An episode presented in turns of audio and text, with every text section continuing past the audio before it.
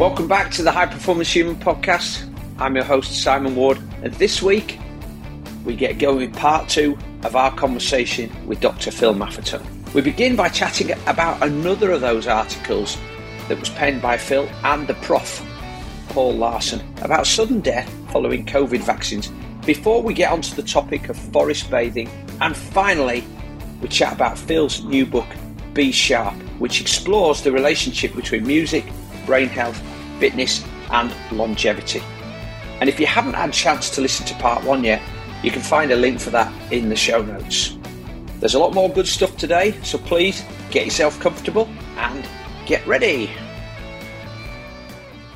Another article you did with the prof, as we know him, Paul Laursen, you talk about, and this would be more interesting to the athletes, about this increase in um, sudden cardiac death following COVID nineteen infection and or vaccination. So I'm I'm interested in that. I know in I read the um, I read the little piece on your website, and you talk about myocarditis and inflammation of the heart, um, and um, a link to MR, mRNA drugs. Is that right? Or um, yeah, yeah, the the mRNA vaccines. Yeah. Okay, so and I'm interested to just hear more about this from from a medical perspective because I'm not sure I have enough knowledge to understand the link between what the vaccine might be doing. Because yeah, uh, you know, big news will tell us that there's no danger from the vaccine, but of course you, you've maybe have a different perspective. Well, everybody in the scientific community knows the vaccines are not without potential side effects. Mm-hmm. Everybody but that's knows the, but that's the same for any vaccine, right? And within every vaccine, and and yeah. and um, the in fact the pharmaceutical industries when they produce a vaccine, by the time it comes out, they've already got a bank account somewhere with a lot of money for mm-hmm. the lawsuits associated with side effects. So yeah. everybody knows this. I think they're required to do that here. Um, and so um, uh, it, it, it isn't the issue, but people shouldn't be duped into thinking, you know, A, that this is a perfect vaccine and that's all we need to do and it'll get rid of the pandemic, and B, there's no side effects. Um, and C, that we we got this because you're not taking care of yourself, so we're going to take care of you. that's the that's the biggest problem. Um, so in the in the early on, uh, it seemed evident that the spike protein was um, a pro- potential problem uh, from a from a side effect, the side effect that um, triggered uh, myocarditis or pericarditis, and so that's when we wrote the article. We took we took the data coming in of people who had sudden cardiac death, and we didn't. We only we only um, counted the people who died during activity so we didn't count the people who died in their sleep or who who um, collapsed during a run and they were fortunate enough to to be near somebody who could revive them. We didn't count all those, and the numbers were astoundingly high compared to what they were for years and years all along the way. And um, and the the research seemed to indicate it was the the the spike protein, which meant it was due to the infection itself, or and or it was due to the uh, the vaccine. In both cases, you get the spike protein. Mm-hmm. Um, since that article came out, um, and I and we had a good response. People were were shocked. Um, but since that article came out, there've been a number of studies that cited our research, mm-hmm. and they were using bigger populate because now you know the the what was interesting to see in the pandemic and the reason we wrote three papers, not just one, is that literally every month the new studies coming out mm. were astounding. The data was amazing. Unfortunately, it wasn't reported very well. It was all, hmm. you know, the hype of the media hmm. um, mm. persisted in in uh, scaring people and making people panic rather than um, giving them real information. But but the the information started the the data started to increase so we we had better and better information and there was a study and i can't recall it at the moment but um, a, a, study using uh, large numbers of people and what they found essentially they found the same thing we found except they included uh, the people who developed myocarditis or pericarditis mm-hmm. they included um, uh, um, and and what they showed was the primary cause of the problem was the vaccine, not the infection. And I thought that was very interesting. Um, it made me feel good that we we you know we maybe encouraged them to to do that study or somebody did. Um, mm-hmm. It gave us more information, and today we have even more information. Um, so um, it's interesting, and and I think I think the the the issue also comes down to susceptibility. Who's susceptible? Right. So that that was my question. Yeah. Yeah. So that was going to be my question. Uh, lots of people have had the vaccine, and lots of those people exercise regularly, but not all of them have had these sudden deaths. So are there other factors at play that then, when combined with the vaccine, yeah, maybe it's their lifestyle, maybe it's preconditions, maybe it's genetic, maybe it's something else, maybe it's ethnic or cultural. Um, uh, what what are the other factors um, that are at play, and have you found any um, any of those factors that are more common than others? The the the most the most common uh, the biggest factor, the the one that we've already talked about, is being over fat. Right.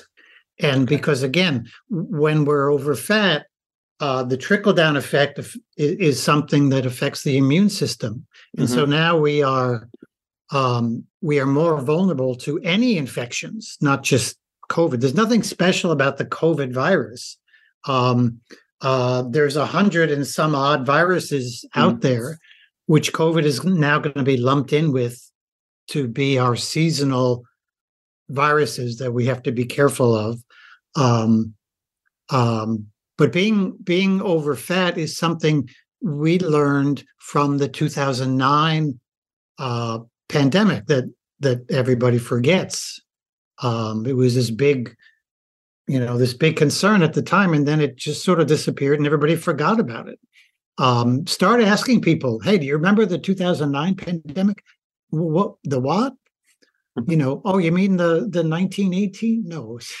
There's been a whole flu. bunch of them along the way, and you know the the 2009 pandemic showed something we hadn't seen before, in part because the overfat pandemic is relatively new.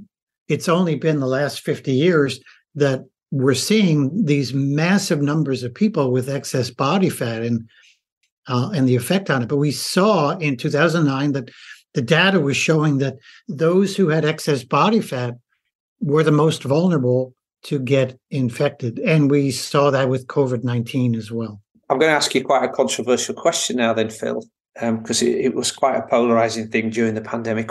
Your views on vaccines? Can I do I take it from that that you're not in favour of them, or are there times when uh, vaccines for certain things are actually the right the right thing to do? I'm neither for or against vaccines. I'm I'm for using my brain to determine whether I need a vaccine or whether I'd want to recommend a vaccine mm. uh, to to someone or generally speaking, you know, I'm I'm I'm I'm I'm going to help somebody and they ask me what I think and you know I I can evaluate them and say, well, you're not very healthy. And you know, one thing that we can do, and th- this would include all childhood immunizations, um, is we can measure our natural immunity. Mm and and my natural immunity was good. I didn't get sick during COVID in in, in any way. I'm probably on an eight year cycle of of getting a cold, um, and I'm I'm I'm very lucky that way. If there was an Ebola outbreak here in in the in the U.S., I would probably get a vaccine. Mm-hmm. I, I mean, I'd wait to see if it happened. Hopefully, it never will happen. Um, but so I'm not for blindly mm. for or blindly against vaccines. I, I, think we have to use logic and and we have to give people uh, their choice. You know, we can't force vaccinate the world. No, I, I agree with that. But with all due respect to you, Phil, you have slightly more underlying knowledge than the average person that's out there. So um, in that circumstance, what do they do? Do they ask themselves, Am I doing everything I could to make myself healthy? Am I eating a healthy diet? Am I exercising? Am I getting enough sleep? And if they're putting a cross in all of those boxes, they probably should be getting a vaccine. But if they're actually, or they probably should consider it, or come to somebody like you and get a, a little bit more informed advice rather than listening to the what's said in the media or social media. But if somebody's ticking all of those boxes and listening to all the advice and things that we've talked about today, they might be in a better position to, um, you know, rely on their own immune system. Without a doubt, and and then now we get back to the proactivity issue. We mm-hmm. we can we can this this COVID nineteen um, uh, infection was um, uh, this worldwide pandemic, this endemic. When we look at the cause of it, um, is is was preventative and predictable, mm-hmm. and and and that's on a world level but individually we can also be proactive and prevent those illnesses um, mm-hmm. quite well so mm-hmm. um, that that becomes the issue and and i don't mind talking about should should this person or that person be be vaccinated um, you know one of the issues during covid was that didn't come out is that there weren't enough vaccines for everyone mm-hmm. There weren't. Um, and if there is an Ebola outbreak that's really serious, we'll understand what shortages really mean. Mm-hmm. Um, but we we you know we are in charge of ourselves, and um, and mm it's a lot harder today to be in charge of our health than it was many years ago. What, what are your thoughts on long COVID? Um, I guess it's a thing out uh, in the US as, as much as it is here in the UK. Um, and I wonder if long COVID is what we've seen before when people get post viral fatigue or whether it, it is something different. It's not different. It's um, just like long, um, uh, you know, tick borne diseases, Lyme disease in the US. Um, mm-hmm. It's it's like um, and and there's a bunch of conditions that really should be all in one box of of uh, chronic things, and I just call them post stress. You know, it's a post stress condition. It's not anything to do with COVID or Lyme.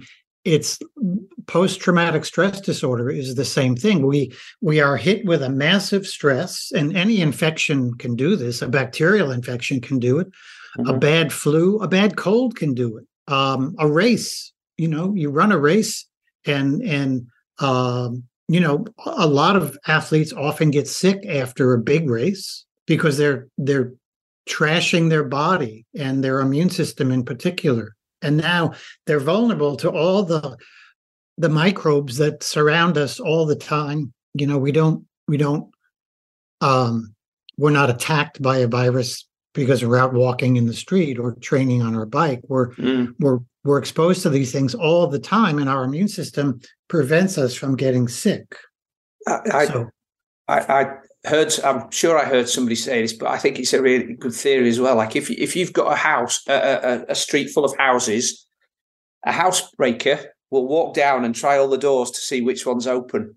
And if none of them are open, he'll go off and try another street, but he'll go on. And if one's open, then he'll go into that one. Well, that that's my that that's my sort of image of what the virus is doing. He's going around. He's, he's you're in a crowded space. He goes around. He knocks on the door to each person to see if the house is locked or open, and then all of a sudden he finds somebody with a, mute, a weak immune system, and in he goes, or he, in she goes, in it goes, and that's it. Then they're they're sort of running around the house creating havoc. Then it's a good it's a good image, and it's a very real uh, analogy for uh, having a healthy immune system. And and one of the one of the other things in addition to um, being over fat, that made people more vulnerable to COVID 19 was low vitamin D levels. Mm-hmm. That's a whole nother epidemic mm-hmm. that, that um, you know, and again, it's it's a, a corporate uh, it's a it's a corporate things because we didn't have much skin cancer until we got sunscreen. Yeah. So and when we got sunscreen now and we put the fear in everybody now we started developing these um these these low levels really severely low levels in many cases of vitamin mm. d and you know vitamin d is so easy to test for i think they're now they're now able to do it um um, I think there's a kit. Is there a saliva test? Now I can't keep the test straight. Um, it, it may be a finger prick, but there's a you could get something in the mail and test your, you know, stick yourself or do a saliva test and send it in, and you get fairly accurate um, levels of vitamin D. And and you know, athletes, vitamin D is such a powerful nutrient for for for athleticism that it should be the first thing you test for when you're sitting around on New Year's Day thinking, what am you know, what's this year going to be like for me? Here, here are my goals. Well, the first thing should be I want to test my vitamin D. Of course, you want to test your waist as well.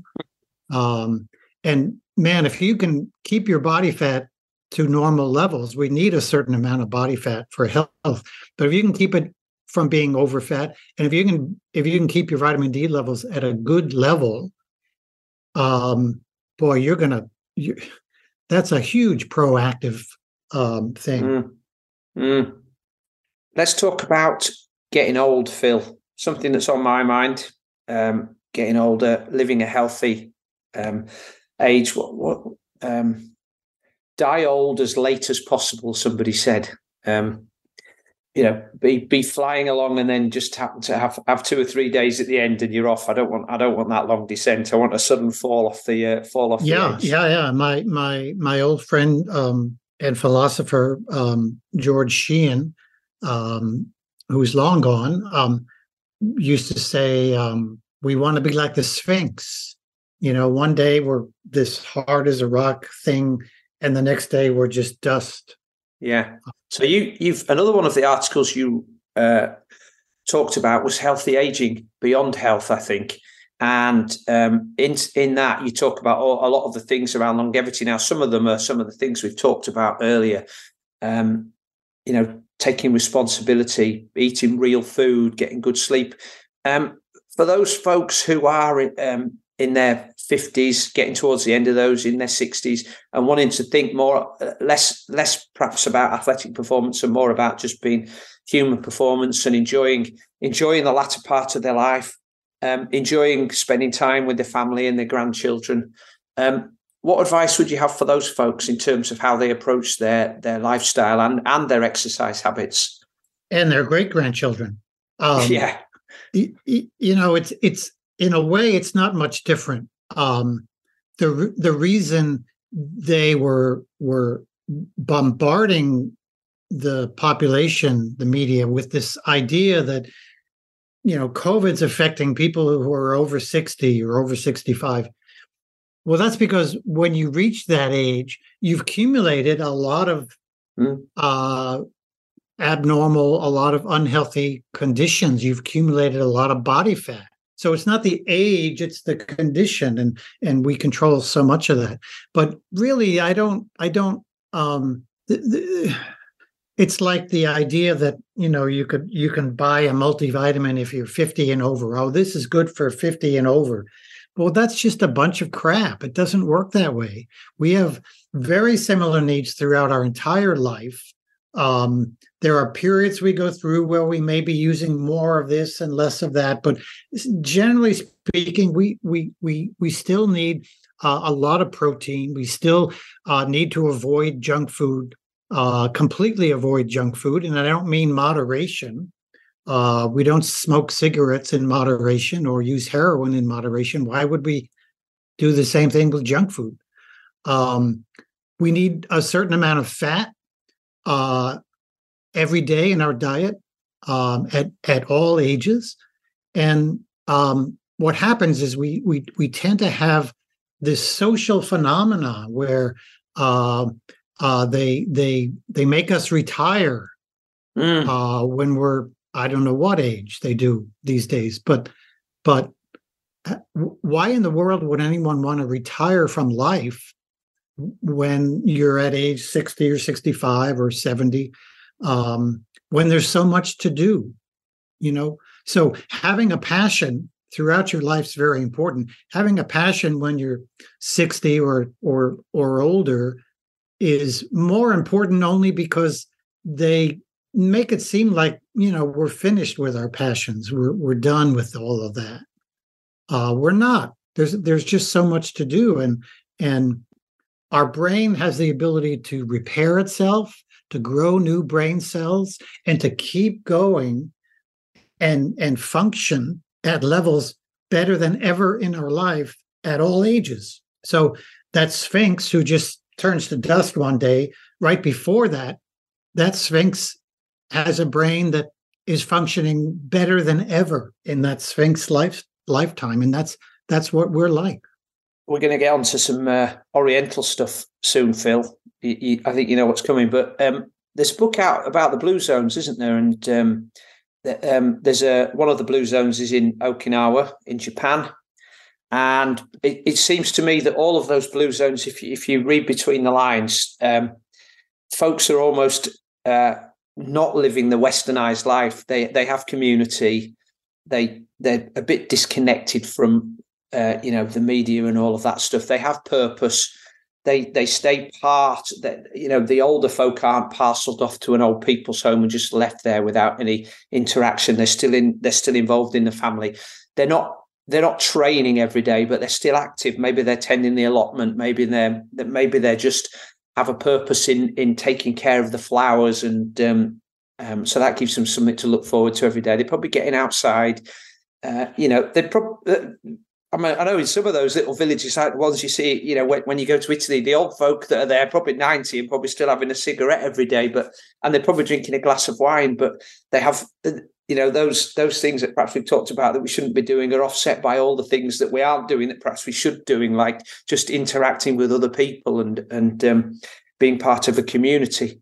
And um, the japanese call it ikigai don't they? And there is a book about ikigai and about that having a sense of purpose and meaning throughout your life which is probably something to do with retiring I like Tim Ferriss's idea that rather than having a big retirement where everything stops, we should have mini retirements. So we take a bit of time and go do this and then come back and work and keep the brain active in the body. Um, and something else I know that you've talked about, and that's the reason for my background today, is this Japanese um, phenomenon called Shinrin Yoku, which is, I think, I hope I've pronounced that right, but that's forest mm-hmm. bathing. And you wrote an article which I was quite taken by about the green, green grass of our minds. So, can we talk about that a little bit about the idea about getting out in nature and how um, how that is so healthy for us?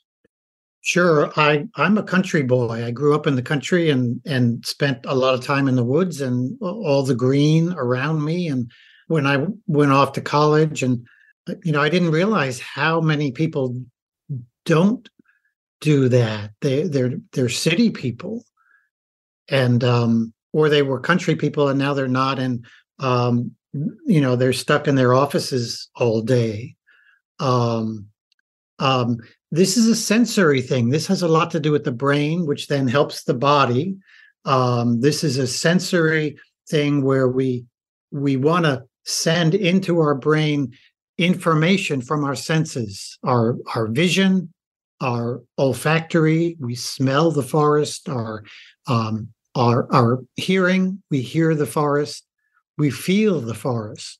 Um, these are you know these are very very powerful um, things for our brain. We've always had them. Our ancestors lived a, a life with them and suddenly we don't have them now. That's that's a deficit. It's like not having enough um, sunshine exposure on our skin so our vitamin d levels go down. Um, and it's it's a it's a problem. It's also uh it's also a problem because we we we get hung up in our day-to-day work and we are so busy we think we don't have time um for anything beside being busy and and um you know have this social crazy insane life that um and i've i've i've tipped my toe in that more than once and it's a frightening thing and it's hard to get out of sometimes but um, you have to.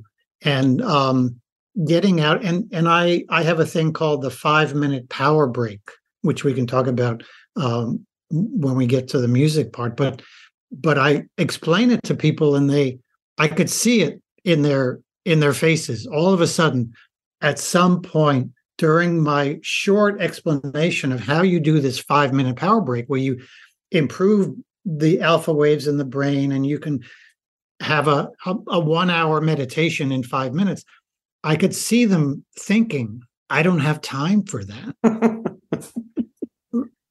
Really well you've got a much bigger problem than you think.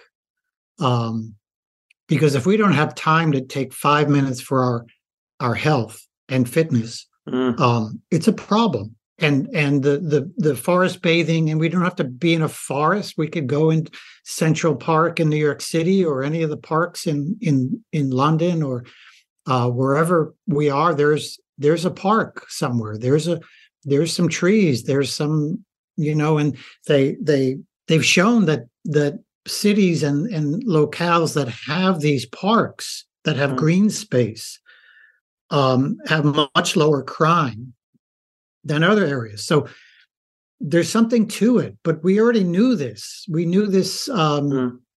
All our ancestors knew it, and and now we're forgetting about it. That's the that's the the the problem. It's what one of the other ways we can be proactive. Take those five minutes.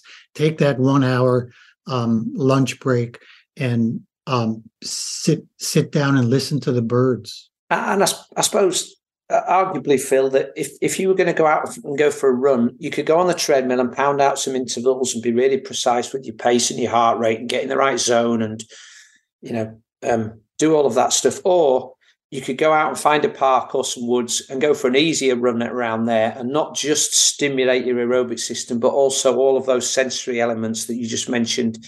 And the sum of that activity outdoors in the fresh air and the health benefits is probably going to be greater than the sum of just pounding out 45 minutes on a treadmill isn't it it sure is and you know it's it's interesting i've always used walking mm. for all the athletes i've ever trained mm. i mean all of them even sprinters um uh, high end professionals olympic athletes beginners um instead of the treadmill going for that lunchtime easy stroll in the woods or on a on a grassy knoll or wherever will give you a fitness workout that's of huge benefit um, along with that um, sensory stimulation that can really be very helpful for the brain and the body. Okay so we've been building up to this. You've talked about sensory stimulation. It brings us perfectly to your new book be sharp lovely title. How long did it take to come up with that one quite a while actually so be sharp refers obviously to the brain and and mm-hmm. having us be alert uh, do you know music um, I'm, I'm sad to say that i don't feel no well b sharp is a musical term uh, it's a B note that's sharp. Yes, I, I presume. A, I presume. I think I probably got enough knowledge to think that it was a note. Yeah, but, but beyond that, I'm, uh, it, I'm lost. It it kind of it kind of surprises even musicians because they think, oh, B sharp. That's a C note, right. which is what it is. It, okay. It's it's it's an interesting um, it's an interesting thing. And um, I originally had all kind, you know, I had like 20, 20 words in the title and subtitle, and I just couldn't because there was mm-hmm. there was so much stuff going on in this book. I figured we've got the brain, we've got aging, we've got health, and we've got fitness, and we've got uh, expanding the mind uh, which mm-hmm. is a concept that um, people don't quite understand. But if if if you're listening to this podcast and you're hearing things for the first time and you're getting these aha moments, mm-hmm. what's happening is in your brain you're making connections between different brain cells that you never made before, and now you've mm-hmm. you've expanded your mind. That's what that is. Mm. And um, and we can do that with music. The problem uh, we have with music today is not unlike the problem we have with food and exercise. There's a lot of junk music out there. The music industry has hijacked music. They're in control now. And most of the music people hear today is industry made, it's computer generated, it's made by committee in some office building somewhere. Um, the singer songwriters um, that are still out there, and if if you're uh, really into music, you probably already know a lot of singer songwriters. But when we go into a mall and when we turn on the radio and when we uh, go to somebody's house and they have background music playing, it's often junk music. Mm. We certainly know it because it used to be called elevator music. Mm-hmm. We certainly know it because when we f- make a phone call and somebody says, I'm going to put you on hold, and we hear this obscene, I mean, it, it it's obscene. And mm. there are studies that show that the music on hold is is harmful to the brain. So humans had music from the beginning. That's how we got to where we are today. We we we grew our brain because we had music. Darwin talked about how important music was to the earliest humans because music was a important factor in sexual selection. I'm going to choose the best mate I could find. How do we do that?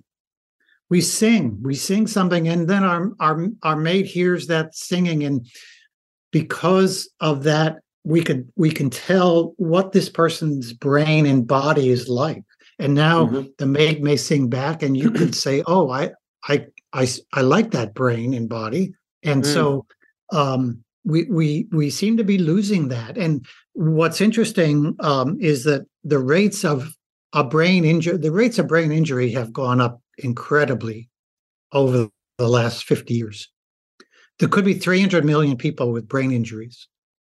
Um, but there's a brain injury called amusia, more common than, than autism. And amusia is a condition of musical defect in our brain. And it could be from early life, um, whatever the reasons, uh, we are musically impaired. And so I, I wrote this book to help not just those people, but everyone who who has kind of gotten off course with music listening because just music listening if all we do is listen to music that we choose we're mm-hmm. going to get a, a everyday therapy it's it's an amazing thing. And and we you know we all know how wonderful we feel when we listen to our favorite oldies. Mm. it brings us back to when we were a, a hot shot um, track star or when we were first falling in love. And you are, it doesn't just mentally bring us back but we we physically feel good and we can measure the brain waves to, to, to show that and the body changes to show that. When when you first um, when we first got back in touch about recording this podcast you mentioned that you'd like to talk about this new book and you talked about how folks use music when they're exercising and you wrote there that that wasn't a particularly good idea um, can you expand on that? Because I know a lot of I, I live right by the canal here, so it's you know it's it's out in nature. There's a beautiful path by the by the water. You see the swans currently at the moment nesting. The ducks are going along with the ducklings. There's the cows and the horses feeding out of the water. There's a lot of nature there. Um, and yeah, I, I, ride and run up there myself. And I've uh, again since since our first conversations, I try to run at an easy pace. So I'm not grimacing. I'm just looking around and I'm in the moment. I'm enjoying it. I see a lot of people that are, are, grimacing. They're in pain. They're suffering. They're breathing hard. They look like this. They look like they're trying to survive rather than thrive. Um, but I also get very, very frustrated by the number of folks that are um, running along, particularly when they've got the back to me and I've ringing my bell on my bike and they're just not moving over because they've got Oasis or Green Day playing at full pelt. Um, because they're distracting themselves probably from the pain. They probably say it helps them motivate. Um, your thoughts sure on music, does. music for motivation, and um, and how that can lead to perhaps the results that we're not expecting or wanting out of out of our training session. Yeah, I I have always been against listening to music during a workout, during exercise.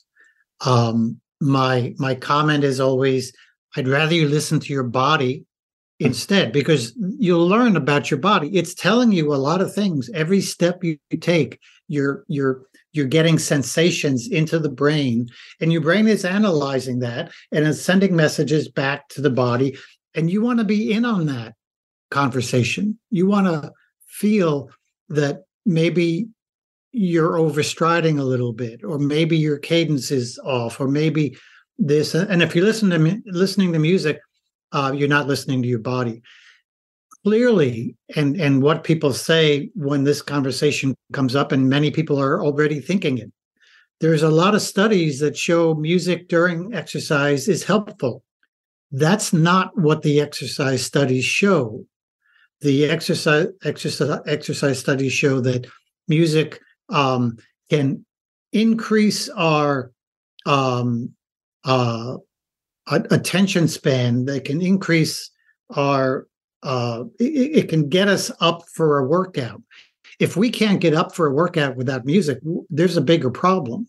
Mm-hmm. Um, and and music can drive your your body to to work harder and music can raise your heart rate and you get the drums going and you you know you just want to you know it's like a rocky movie you just want to keep going um despite the fact that you shouldn't keep going uh, so m- music can do that to you but what that does is is is, is it contributes to overtraining mm. Right. And so I like people to avoid that, but I also like people to listen to music before they work out, along, you know, bef- all day before they go out, you know, in the afternoon for a workout. And now that music exposure is going to improve brain function and body function so that when they go for their workout, they're going to benefit from the music that they heard beforehand. Just think of a um, I don't know the the the example I used in the book is of a baseball player mm-hmm. who's announced, and every baseball player has a song that they blare out in the stadium, mm-hmm. and they come walking to the plate with their bat, and as soon as they step close to the plate, the music stops. Yeah, because when the music stops, your brain works better. We go into an autopilot mode. We go into this uh, default mode um, network where we we we enlist all the things we learned in training. We don't have to think about riding a bike. We don't have to think about putting one foot in front in front of the other because we've we've already trained ourselves to do that, and we can go on autopilot. Music gets us out of autopilot. Make, so, makes makes me makes me think about that uh, line in Pulp Fiction where they uh, they have to go to do a job, and he said, "Right now it's time to get into character." You know, they have to get it's uh, John Travolta and Samuel L. Jackson, I think, and they're the hitmen, and they have to get into the character of being the hitmen, don't they? From talking about McDonald's burgers in the car. yes, I mean, I mean, what you know, we the the brain is the most important part of the athlete's body and we want to let it do what it does best which is mm-hmm. to make us perform it, the brain knows what we want to do. We've already told it. We, we don't need uh, we don't need inspiration. We we don't need a song to get us out of bed to to do our workout. Mm. uh, it should be fun um, and inspiring enough. Well that also brings me around to something we talked about earlier which is having um, you know, most of the best practitioners, you've mentioned people like Mark Mark Allen and Mike Pigg, and some of the athletes that you and I know and that you've worked with are amazing practitioners. They they they execute the, the basic skills with mastery. And it takes, you know, back to Ericsson's study of 10,000 hours of practice to become a, a concert pianist or something. There's many hours of practice where you're focused on the hmm. action and performing the action right and you can't do that with the distraction of music that's taking your brain away from the actual the, the, the actual movement skills.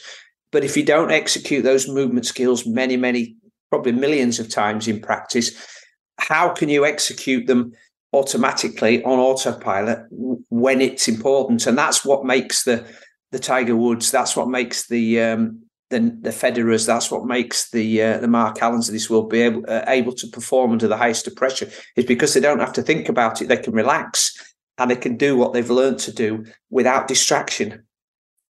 Exactly. Very well put. And music can can help us after the workout as well, uh, because we we now enter that period of recovery, mm-hmm. and recovery is where we get a lot of the benefits of of the workout and so music can help us there. We sit down and we turn on some enjoyable music and we improve our autonomic balance. Now we've got to, you know, come come back out of that sympathetic state and mm-hmm. um and recover. And and that that's a very very important part that many people neglect. Again, they don't have time to recover because they're mm. they're on to the next thing. Is is there a particular type of music that we should be using in that recovery process? Then, uh, you know, is it is it down to our own personal tastes, or you know, should we be listening to classical music? Should we be listening to some sort of jazz? I, I guess we should be avoiding that elevator music you talked about. Yeah, we, we want to avoid uh, junk music, which would be weaponized music and commercialized music and politicized music. That is junk music. It's noise that is harmful. Um, two two things. Um, one is we want to listen to the music we love, the oldies that I mentioned earlier. Um, we all we all have favorites and music is so readily available today that you can you can find any piece of music that's been published and listen to it um, but the other thing and the brain loves that we can measure uh, we can measure the the benefits of of from an aging standpoint from music listening. They've shown it in fMRI studies and I've seen it in brain waves and so on and so forth. Um, but the brain also loves surprises. Mm-hmm. and music can be a surprise. If you've if you've never heard a piece of music that's good it's going to be a surprise for you even one song listen to mm-hmm. something you've never heard before and it will surprise you if you're a classic pianist and that's all you do and that's all you listen to and you listen to nirvana you're going to be surprised mm-hmm. you might not like what you hear. But now you've surprised the brain, you've expanded the mind, and you've gotten some benefits from it. I should mention that if if if you if you think you don't like certain kinds of genres, which are a, a, a, an industry game that they play to sell more music, mm-hmm. but if you if you think you're not into rap or hip hop, or if you're not into classical music, the studies show that if we educate ourselves or if, if we educate someone about this style of music and then they listen to something that they don't like suddenly they find things in it that they like mm-hmm.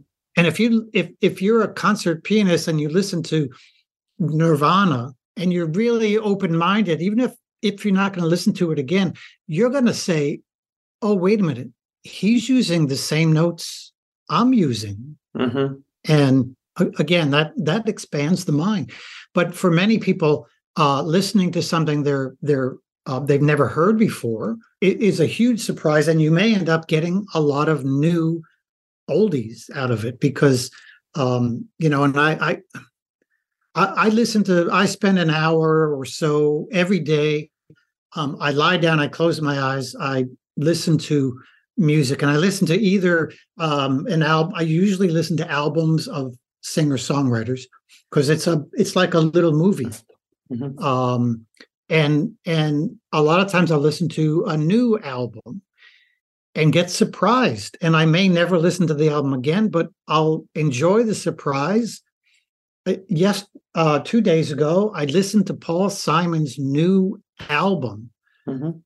the guy is what 81 or 82 years old and he comes out with this breakthrough piece of art that's incredible. Mm.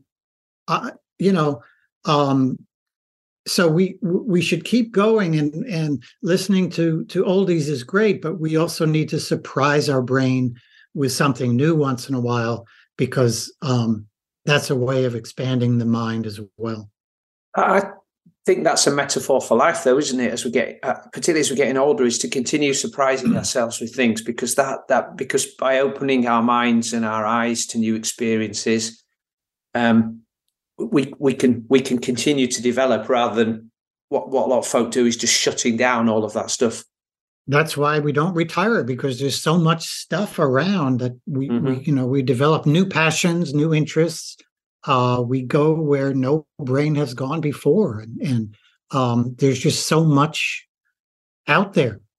Um, well, if if um, it's it's six o'clock here, Phil, in the UK, it's it's not the same time as where you are, so it seems inappropriate to ask you to do a toast. But if I was going to do a toast, I'd I'd open a nice bottle of red, and I would salute that idea that we're not going to retire, and then I thought, well, actually, we've got we've got a few minutes left, so let's talk about wine because you told me before the show a surprising thing that you were you were a fan of red wine like I am. So um, let's talk about wine and enjoyment of wine as something else to uh, to, to indulge ourselves and surprise ourselves with.